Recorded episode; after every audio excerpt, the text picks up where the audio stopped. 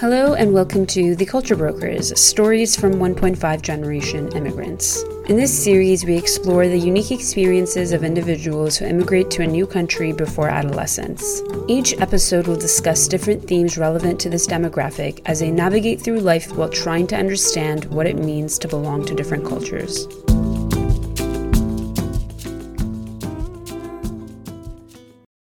keeping in mind that everybody's experiences has been different and will be different um, depending on when you came and where you moved to and what conditions your family came to Canada under. Um, one, I, what I've found is when you get into the nuances of the experience, when you get into especially the 1.5 generation experience, because that's the one I feel the most comfortable speaking about. Whenever I've, you know, started talking about this podcast or these like conversations that you and I have been having with other people from different generations, from different experiences than mine, there's almost like a light bulb that clicks. And I think that's mm-hmm. interesting. I think that's actually really what motivated me to take this further because like I, I don't think you and I are claiming to be the epitome of what it means to be an immigrant, but we're claiming that we have two stories that we think might be relatable.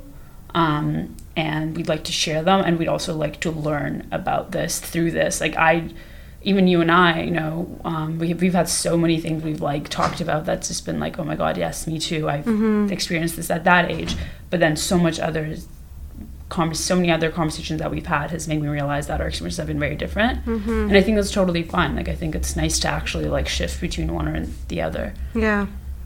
Well i think one time one thing that we a large thing that we have in common that i'm curious as to like what role that plays in this shared experience is our sort of initial neighborhoods when we came to canada during those like early youth adolescence okay what's it so there's youth groups and there's adolescents you, the definitions are definitely vary like i know when um, for youth some people say it's up until 24 some people say mm. it's up mm. until 29 but um, adolescence from what i know i it's like up until the age like throughout the ages of puberty basically okay um and i think that's what the generic definition of 1.5 generation has meant for me, but I don't think it stops there. And yeah. I don't think it starts there. Like, I think if you come here at the age of eight or six or five or four, like, you're already entering this pool of in betweenness. Mm-hmm. Um, you could actually, I was thinking about this the other day. I was like, you could be born here, but you're so immersed in your, you know, original, like, your family's culture right. that you end up knowing exactly what we're right. talking about. So, adolescence or whatever. okay, so then I guess so that's the thing, right? So we grew up, or when I came to Canada, I grew up in Bayshore, Ottawa. Mm-hmm. You grew up in North York. North York, and like you said, your school, and your elementary school, and like your friends that I know, and like some of my friends that you know, we kind of are this like eclectic group of people from all different places because that was like the amazing experience we had when we first came here, right? Like I remember my neighbors really like very um, very brown community, but also like a lot of Lebanese Arabs, a lot of other Middle people from different parts of the Middle East, a lot of a really big Somali community, and a lot of other Eastern Africans, East Africans, and it just made like school a lot of fun because you just learned funny things about each other, and then you just identify those quirks as like attribute to individual characteristics rather than like a group, right? Like I didn't grow up being like, oh yeah, like Lebanese people really do this. It was just so like attributed to like other people that you met and things they had in common.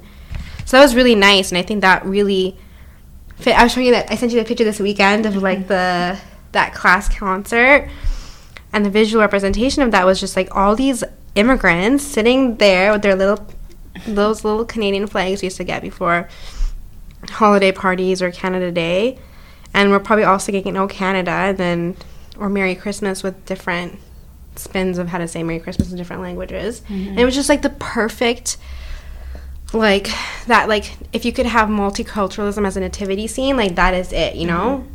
Just a perfect amount of tropes, just the great, like all the props are there. Bunch of like little very cute immigrant kids. And I think that is when it was like in my memory was like okay that is like the mosaic of Canada that you see that you see a lot in popular culture this idea of like Canada is this. I don't actually know you know what? I actually don't know if I grew up thinking Canada was a mosaic the same way you learned it in school but in terms of how it was represented on TV because a lot of our TV was American TV Mm-hmm. the Canada I saw was on TV was a very like white Canadian into like winter sports, said A a lot, hockey. I think of like um How I Met Your Mother. Did you ever watch the show? Mm-hmm. You know Robin? And she- Yeah, she's like yeah. Canadian, right? like she says like a boot. Yeah. Yeah. It's I, I see what you're saying, and actually, like, I, that's exactly what I. Well, I didn't think of it at the time because it was so natural to me. But in retrospect, there's been many times in my like, you know, adult life where I've thought back as to the conditions that I grew up in, and I was like, wow, that was perfect. Um, because I, it was so normal for there not to be one dominant way of being, where it's that I feel like everyone felt comfortable and safe and. I mean, I'm only, I can only speak from my experience, but um, I just was not used to ever entering a room and feeling like there was one group that was like the dominant group, Right, you know, yeah. which was amazing in so many ways. But then I start to also think about how um, there were some incidents where, like, I had one of my close friends move from our high school to uh, high school in like Midtown Toronto, what a really really you know affluent neighborhood, majority um, a white community. But it wasn't just about that. It was about the kind of people she started meeting and the family she started like interacting with, and the kind of information that she would pass on to me. And it m- both her and I were, I mean, her on a much deeper level, but um, we're just sort of like taken aback by our vision of Canada and our experience of life versus a, a community that's just like 20 minute Right. drive from us.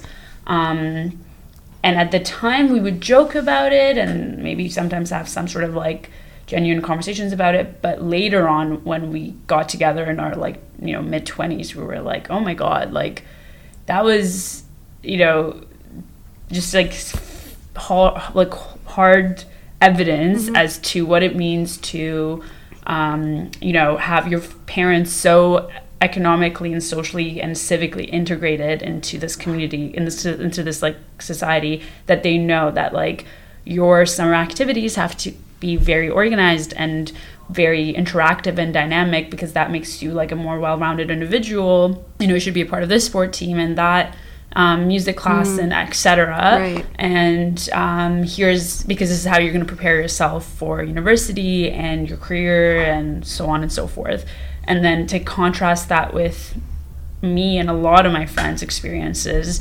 we honestly would like go months on end in the summer just like not knowing what the heck we're doing Yeah. just meeting up in the same plaza doing like shit all and but like like we were all good students like we Yeah. were doing what we needed to do at work and at school but when we went home I, I never remember my parents like they were they had so much they placed so much emphasis on grades but they didn't fully have a grasp on the mm. other parts of the society. Mm-hmm. And now in my life i don't know if it's just the field that i'm in or if it's the kind of person that i am but i can't like social capital is a oh, real yeah. thing.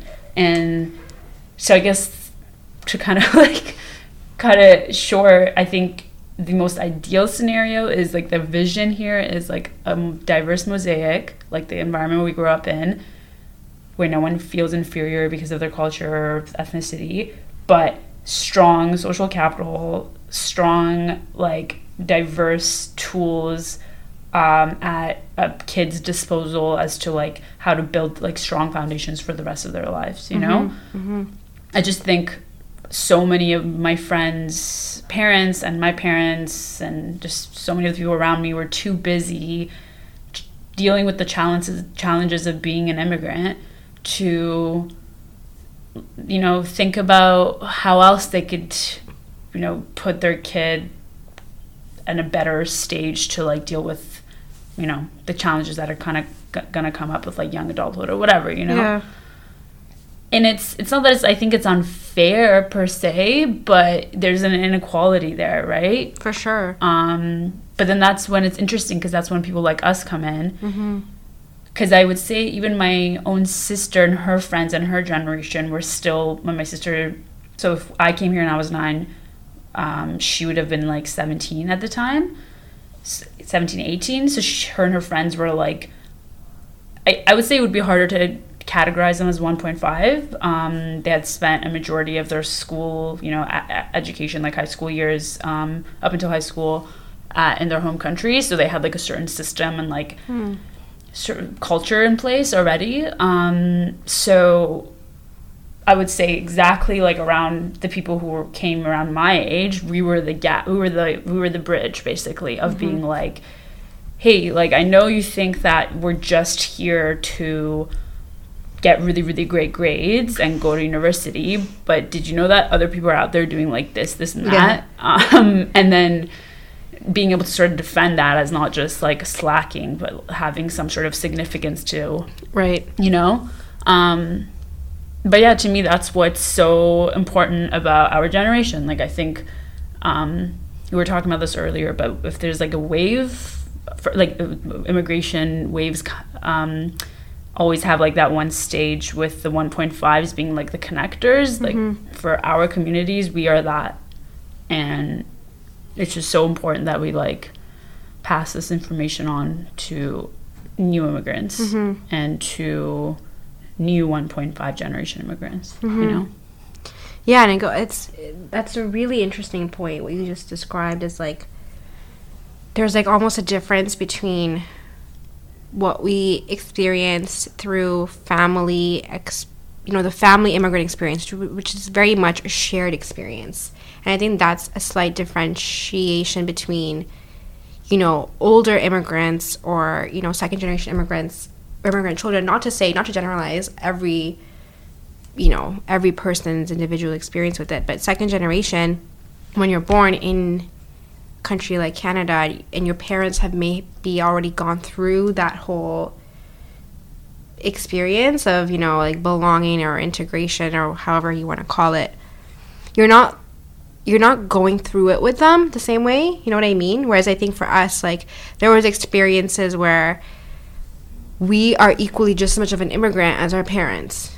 And i like there's like funny stories for me but like i remember like even what did my mom you know the q-tips i forgot what she mm-hmm. called them she called them cotton buds because in bangladesh they call them cotton buds or in zambia they call them cotton buds that makes a lot of sense I mean, that's what they're literally called. But Q-tip is the brand, and so we called them cotton buds at home.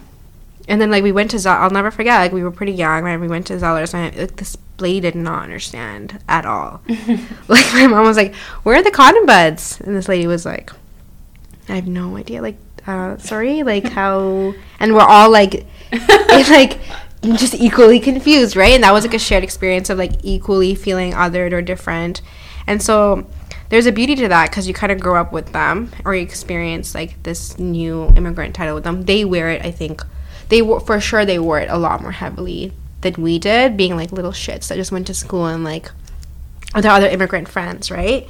But there is this different sense of like what you said in terms of like grades and expectations and like that's something that we have to do to fit into the world here but there's like what does it mean to like navigate that? How do you have access to things to like increase your social capital?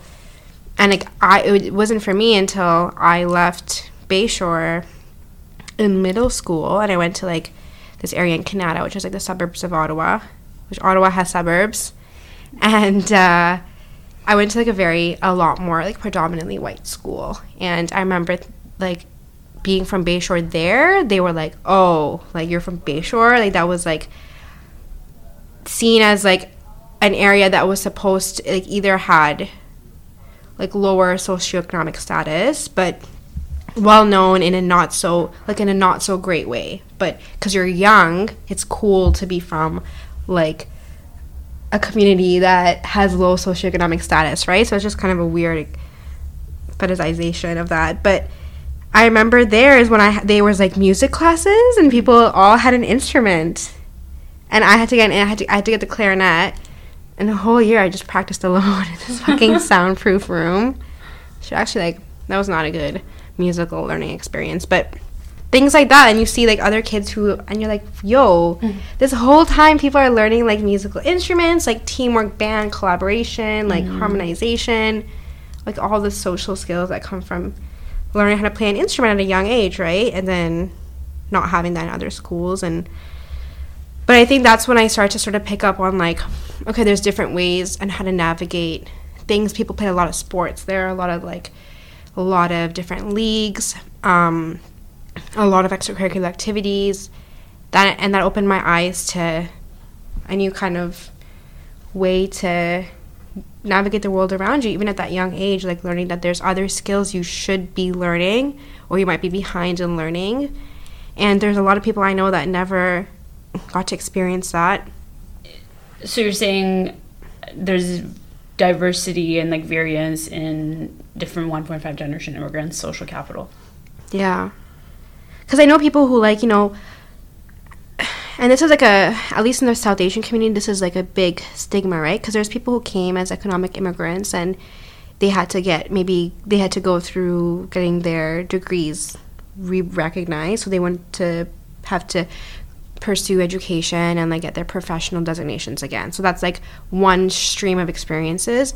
And then there's people that we know are like hustlers that have come to Canada and they're they take up any job that they're able to provide for their family and and there's and that's also a different experience and you I don't know how to like say this but I think that does shape sort of how you belong like I, I feel like if you're I don't know. It's really tricky because I don't want to speak to anyone else's experience, and I think that's all it really is. Like speaking from my experience, the 1.5 immigrant, and me and my, for me and my friends has been characterized by this idea of like, yeah, a very diverse neighborhood, a lot of people that you know, but almost every single one of these people I know, they've been kind of that diversity is sort of marked by like a lower socioeconomic experience. And I think there is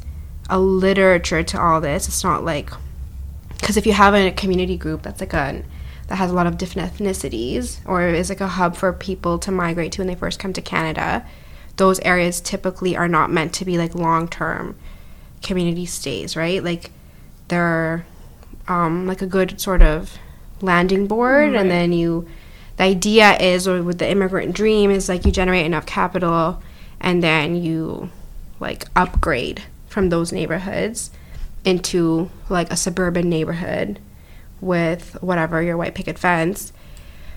But it like it also is leading to brain drain in these communities. Like it also leads to like these communities being seen as very much like exactly that like an immigrant neighborhood that's just not for like long-term settlement. And then so by that you have a different like you have a different like tax base you have a different like electoral group there so just the needs of the group and the community and then therefore the services that they get are kind of like this vicious cycle that tends to stay on like the need like nice like needs to have more so than the nice to have. You know what i mm-hmm. mean? Mm-hmm. Whereas like i could tell right away the difference in my like suburban neighborhood in ottawa. When we moved it was very different. Like the school was different. The services were different the community obviously was just like more single homes or townhomes and then therefore i think they had MPPs and stuff that were more involved in like community and you'd see them more and like I would hear about them no more. There'd be like block parties and they'd come out. You know what I mean? Like the way that civic participation changed by that community was very different from mm-hmm. my original community in Ottawa, but that's the place that I, I look back and I reflect with the most gratitude of like easing my integration into Canada and making me feel so proud to be Canadian at that age, you know, starting really young. And everyone I know pretty much had a very similar experience. Mhm. I, so I definitely think the 1.5 um, generation or immigrant and their social network will vary and it it's just sort of inevitable. Like i can't imagine somebody who moved straight to like somewhere in the middle of saskatchewan or another less um, you know urban city in canada and a less like multicultural city in canada would have the same experiences that i did.